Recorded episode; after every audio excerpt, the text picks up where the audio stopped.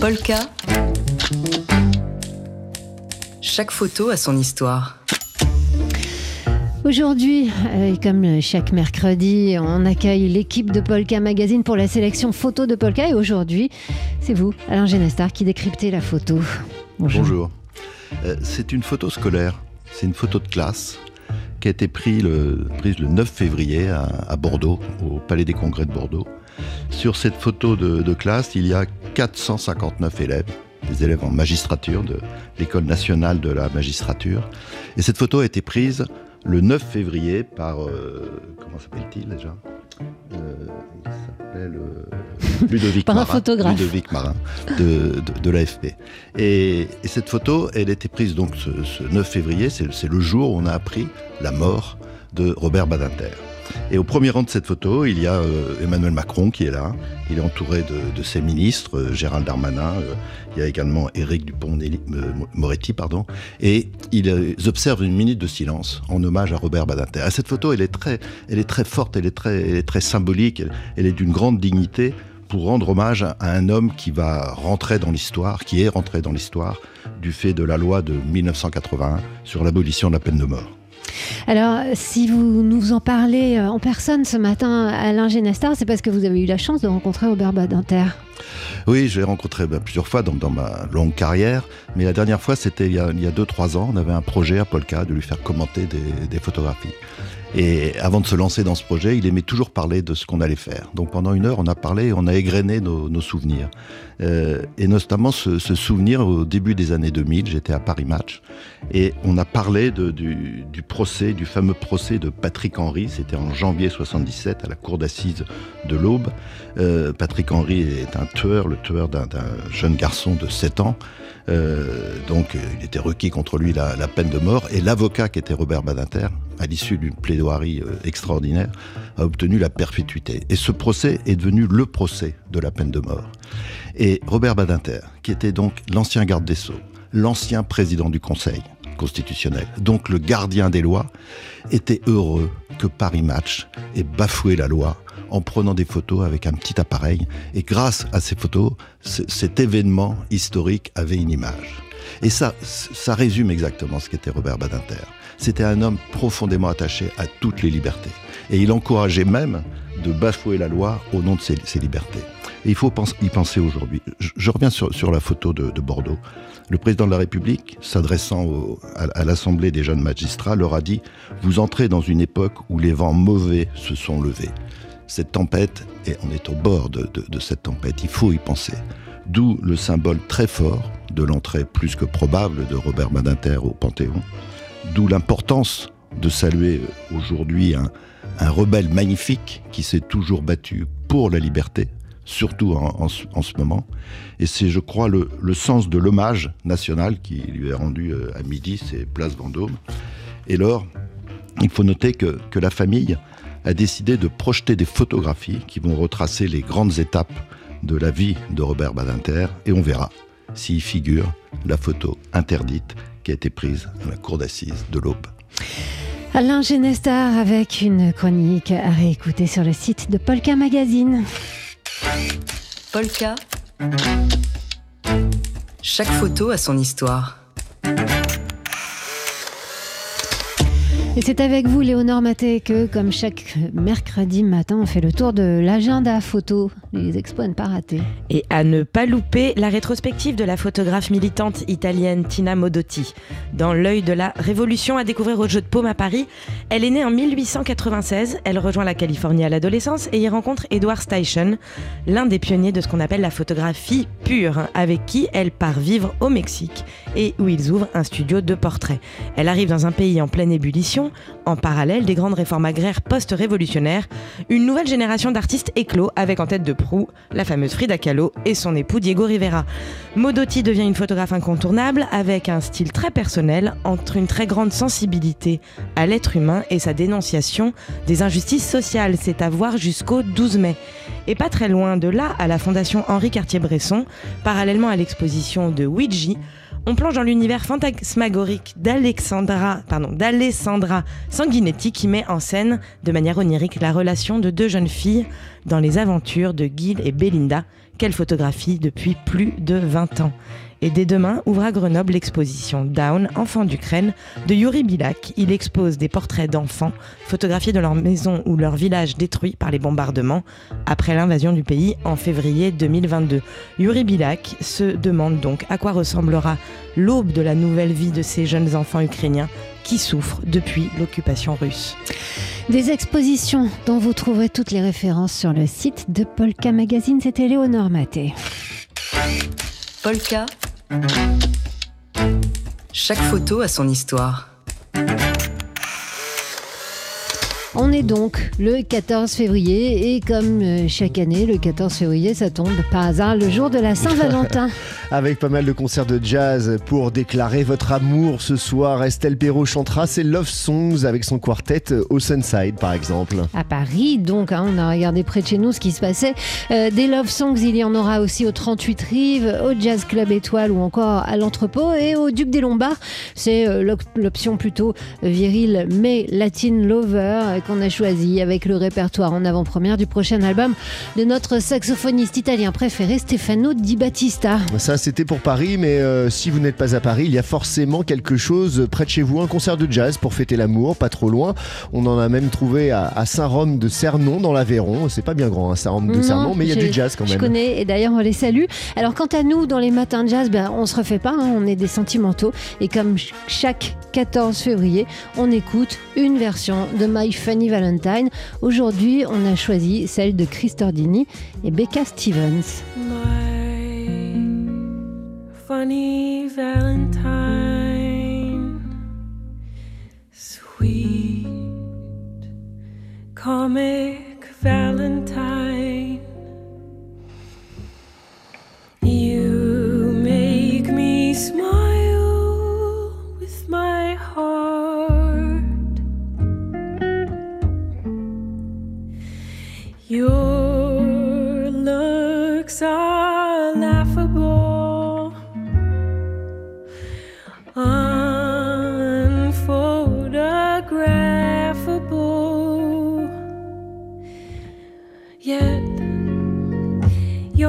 Your favorite work of art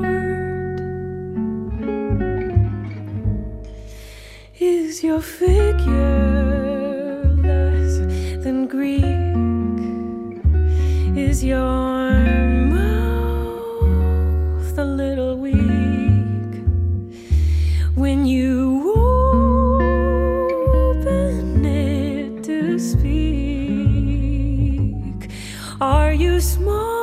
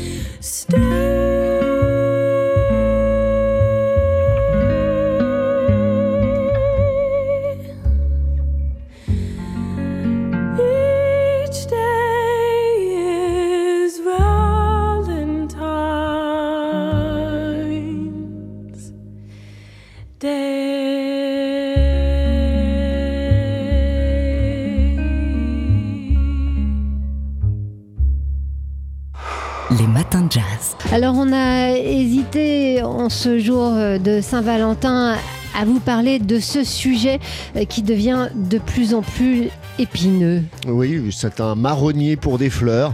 Euh, Faut-il offrir des roses rouges du Kenya à son ou à sa Valentine en ce 14 février? Dans l'excellente revue en ligne de Conversation, un article sur le sujet a été publié. Et c'est toujours des articles de fond hein, sur The Conversation. Il a été publié lundi. Offrir des roses rouges à quelqu'un qu'on aime, c'est pas nouveau, mais ce qui l'est davantage dans l'histoire des fleurs, c'est que la plupart de ces roses rouges que vous trouverez dans le commerce aujourd'hui auront probablement poussées dans d'immenses serres au Kenya ou en Éthiopie ou en Équateur. Et elles sont arrivées par avion sur un marché au gros aux Pays-Bas avant de finir en camion au rayon fleurs d'une grande surface ou même chez votre fleuriste.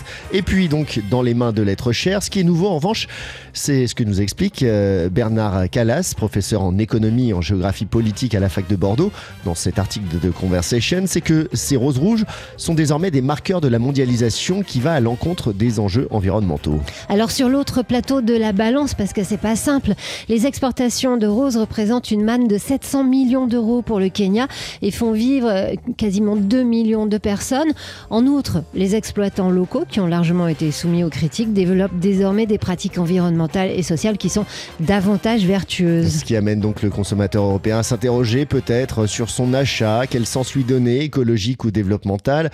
Et l'article de se conclure ainsi, au final donc, si la rose est un marqueur convenu d'amour, un objet passionnant d'étude de la mondialisation pour le géographe, elle condense les tensions comme les contradictions du capitalisme actuel. Et à part ça, on vous rappelle que les roses en février, bah, c'est comme les tomates, c'est pas de saison, contrairement à d'autres très jolies fleurs qui sont cultivées sans doute pas loin de chez vous.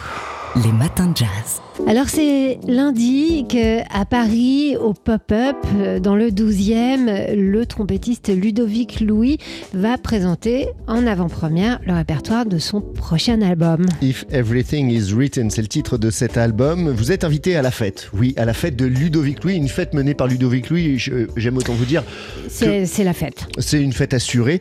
Donc euh, lundi pour la pre- pre-release party, pour la, bon, voilà, la, fête de, de pré-sortie de cet album. Eh ben, il est américain, enfin il est semi-américain, Ludovic Louis, il vit à Los- à Los Angeles aussi. Au, au pop-up, euh, après l'album Rebirth euh, paru en, en 2021, donc euh, vous êtes invité à ce concert de fête lundi au pop-up. C'est à 20h30. Alors c'est toujours des beaux cadeaux qu'on vous fait à TSF Jazz, mais là il se trouve qu'il va y avoir seulement 99 billets en vente pour lundi, donc autant vous dire que les invitations sont chères. Alors il faut aller sur notre site tsfjazz.com, vous avez l'habitude, Euh, sur la page des jeux, vous vous inscrivez, vous donnez le mot de passe trompette. On n'a pas de musique à vous faire écouter, évidemment, euh, puisque ce répertoire va être créé sur scène de If Everything is Written, mais ce qu'on a, c'est ça. Et ça, c'est un beau souvenir pour nous, pour vous peut-être aussi.